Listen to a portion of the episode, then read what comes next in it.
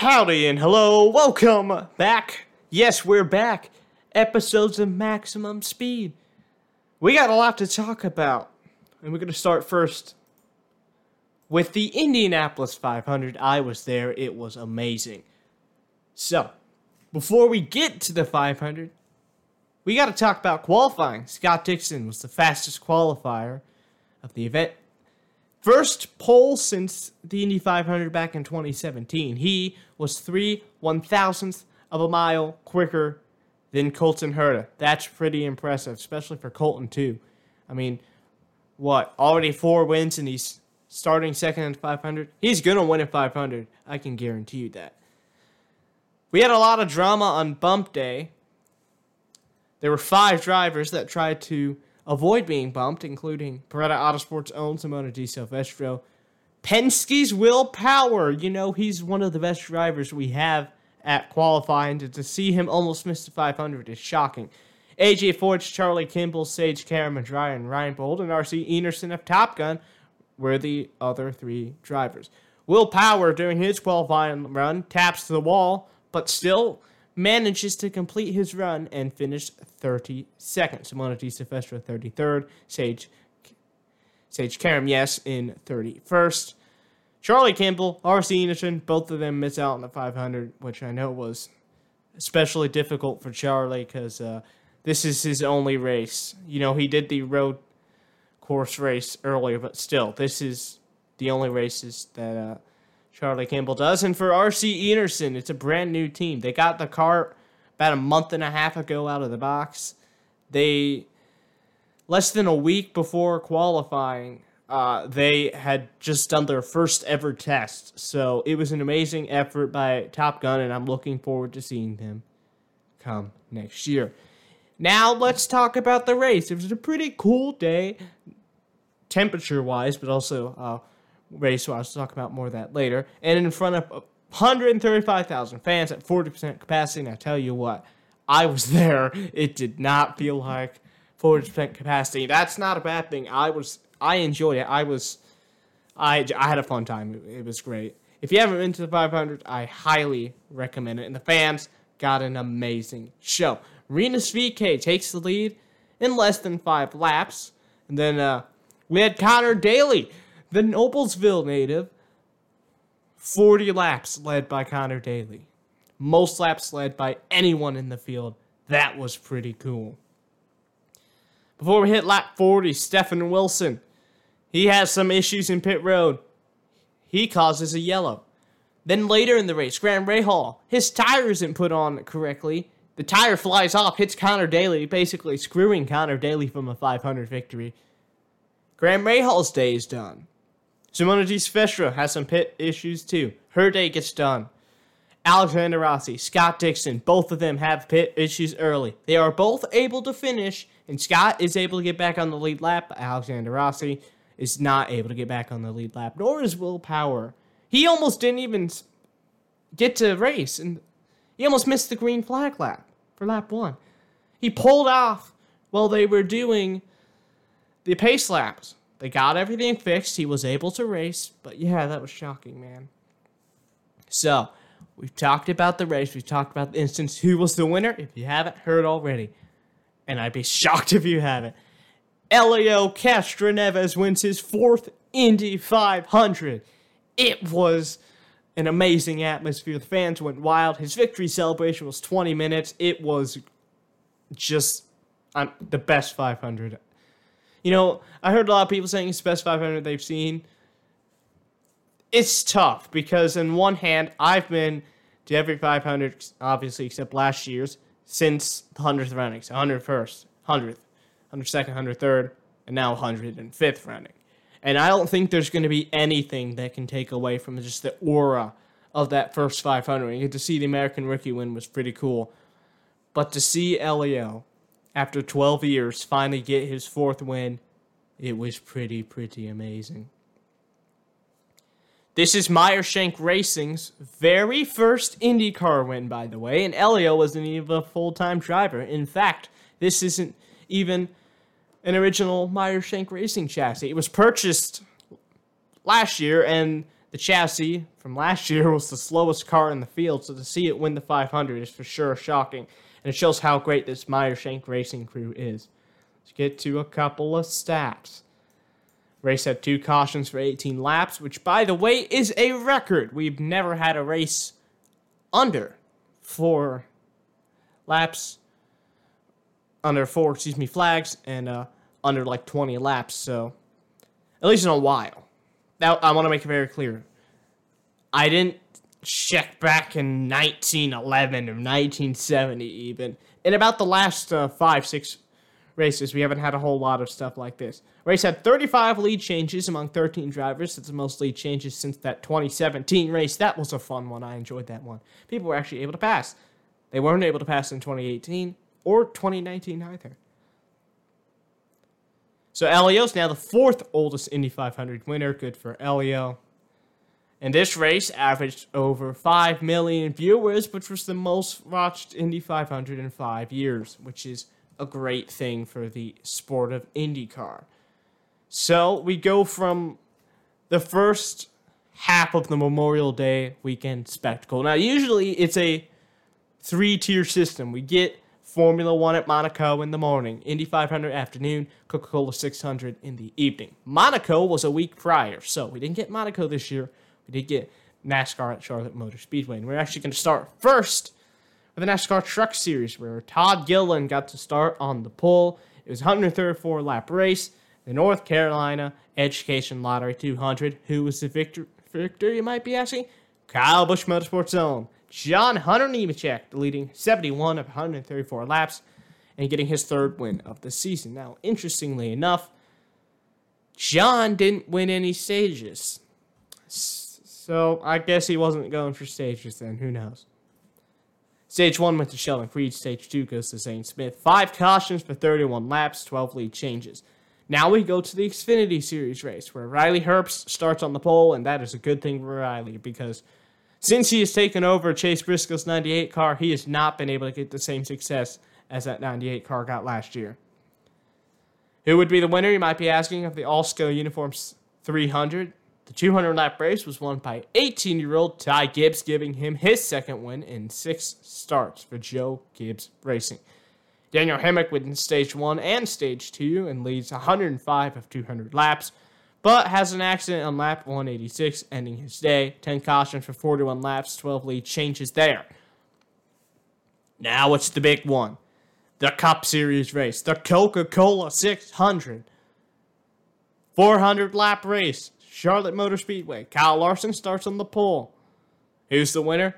Kyle Larson of Hendrick Motorsports, who wins stages 1 and 2, wins by about 10 seconds, leads 327 of 400 laps. No, by the way, this is only his first win of the season. He also gives Hendrick Motorsports the 269th win, which is the most all time in the Cup Series. So, congratulations to Kyle Larson for getting that victory. Four cautions for 26 laps and 23 lead changes in this one. IndyCar gets the off week, but NASCAR doesn't. They go to both Mid Ohio and Sonoma, though the Truck Series does get an off week. So, at America's National Park of Speed, Mid Ohio, it's a 78 lap B&L Transport 170, won by Kaulig Racing's own AJ Allmendinger in Kaulig Racing's uh, quote unquote home race, as uh, the shop and uh, Mr. Kaulig is from Ohio, and their shop is near Ohio, so it's a homecoming race. Good for them. AJ wins stage one. Teammate Justin Haley, he wins stage two. Austin Cindric leads 30 to 78 laps, but has some issues and finishes in 14th. Seven cautions for 23 laps and seven lead changes. By the way, Noah Gragson, what is going on with Noah Gragson? He has had, by far, I would say, just the worst amount of luck. He can't even finish lap one before getting into an accident. He has had by far reminiscent of Kyle Busch last year, but a whole lot worse for Noah Gragson. When NASCAR was not at Mid Ohio, they're going to be at Mid Ohio July 4th in the Cup Series. Instead, the Cup Series went to Sonoma and it's a 92 lap Toyota Save Mart 350, and it was won by Hendrick Motorsports Kyle Larson in overtime after Kyle leads 57 and 92 laps and gets his second win of the season. Larson swept both stages, which is a good thing for Kyle Larson, and he just proves that uh, he is the man to beat this year. There were eight cautions for 18 laps, 13 lead changes. We got a bit of a uh, update. I, I call it an IndyCar update, but it's also a uh, IMSA update and a 2022, I guess, speculation for IndyCar. Romain Grosjean of Dale Coyne, Rick Ware Racing, will make his oval debut Saturday, August 21st at Worldwide Technology Raceway in Gateway outside of St. Louis. He also told the Associated Press Jenna Fryer he wants to compete in three IMSA races, including the 24 Hours of Daytona in 2022, and he is thinking about running the Indianapolis 500. He still needs to talk with his family. Jimmie Johnson has said similar stuff. He wants to run the 500 too. So next year we could have Jimmie Johnson and Romain Grosjean both in the 500. And that's a good thing for the sport because I saw so many people being like, "Where's Romain Grosjean? Where's Jimmie Johnson?" Because you know, lots of people don't pay attention full time to IndyCar. And while some fans may be annoyed, they still had enough interest to know Jimmie Johnson and Romain Grosjean's in IndyCar. So uh, something has clicked, and they're like, "Oh, IndyCar might be interesting." And uh, when they see Jimmie and Romain in the same races, that brings viewers, and viewers is important for IndyCar and NBC. So, after we get a bit sidetracked, very interesting to see if Romain will be competing in a full schedule next year. I would like to see him and Jimmie compete full time next year because it's kind of the rookie of the year award kind of sucks this year because it's going to be Scott McLaughlin just because he was able to get in the like four quote quote unquote maybe four or five extra races. You get two uh, double points for the 500, and Jimmie and Romain missed those double points. They missed the Texas doubleheader, and they are going to be missing Gateway. So, rookie of the year really doesn't matter, but it'll be great to see Romain, Scott, and Jimmie next year. Something I'm very excited about is the Superstar Racing Experience on CBS. And it's going to be opening race weekend. Stafford Speedway in Stafford Springs, Connecticut. Here's the lineup, the ringer, in the red, right, uh, red, white, and blue. We're keeping that in. Number 10 would be Doug Coby. I'm going to be telling you, by the way, all of the uh, colors because the colors are important. That's how you're going to be able to see them on the racetrack. In the orange number 14, it's Tony Stewart. In the gold number 69, yes, it's Greg Biffle, so unsurprising there. In the red number 3 is defending Indy 500 champion Helio Castroneves. In the yellow number 2, it's Ernie Francis Jr. In the purple number 9, it's Awesome Bill from Dawsonville, Bill Elliott. Social media showed that in the pink car it will be number 13 and Tony Kanaan, but it has been confirmed that he will be in the number 48 ride, and in the lime green number 13 it's Paul Tracy.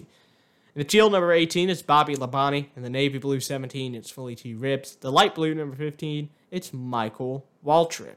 So there's your 12 drivers. Now it's time for the race format. There will be two heats. Heat 1, Heat 2, 15 minutes each with additional lap. The finishing order of Heat 1 gets inverted for Heat 2. Then the results of Heat 2 will determine the starting lineup for the main event feature, whatever you want to call it. Feature race will be 100 laps at all tracks except for Slinger Speedway, as it'll be 150 laps there. Through the night, the race results will get you points. In heats, if you win, you get 12 points, second 11, third 10, all the way down to 12th and 1. Now for the feature, it's a bit different. Winner gets 25 points, second gets 22, third gets 20, fourth 18, fifth 16, all the way for 2 points in 12th place. Now why do these points matter? Well, these drivers are competing 6 weekends in a row for a season long championship, unless you are considered the uh, ringer car or the uh, local trap superstar or whatever we want to call Doug Coby in this case, and also Greg Biffle. They are not competing in all six races. They are not going to be getting the possibility of winning a point series, which sucks because we could have like Greg Biffle, Scott Bloomquist, and uh, I don't remember the third guy, and I know everyone's gonna be so angry, but there's a third one. They could win all six races, and they aren't gonna get to be able to win the championship, which is, I think, unfair. But I, I understand, you know, you can't just have six people win one championship. That's not how racing is meant to work. Now it's time for some upcoming races. The aforementioned SRX series races Saturday, June 12th at 8 p.m. on CBS. No radio broadcast, though. Disappointing. So, we haven't talked about this for a while, but Monster Jam, yes, my favorite sport, going to be at Lucas Oil Stadium June 12th and June 13th. That's Saturday, Sunday. Two shows on Saturday, one show on Sunday. It's going to be a great lineup. Two time world champion Jim Koehler in Adventure. His son is in the fire truck Axe. Two time world champion Bakugan Dragonoid. And defending series champion, it's Ryan Anderson, Black Pearl, Colvinard. Uh, Adam Anderson makes his return to Gravedigger. Very important. He's going to be doing very good. I can already see it. Tom Meents Max-D's the 12 time world champion. Good for him.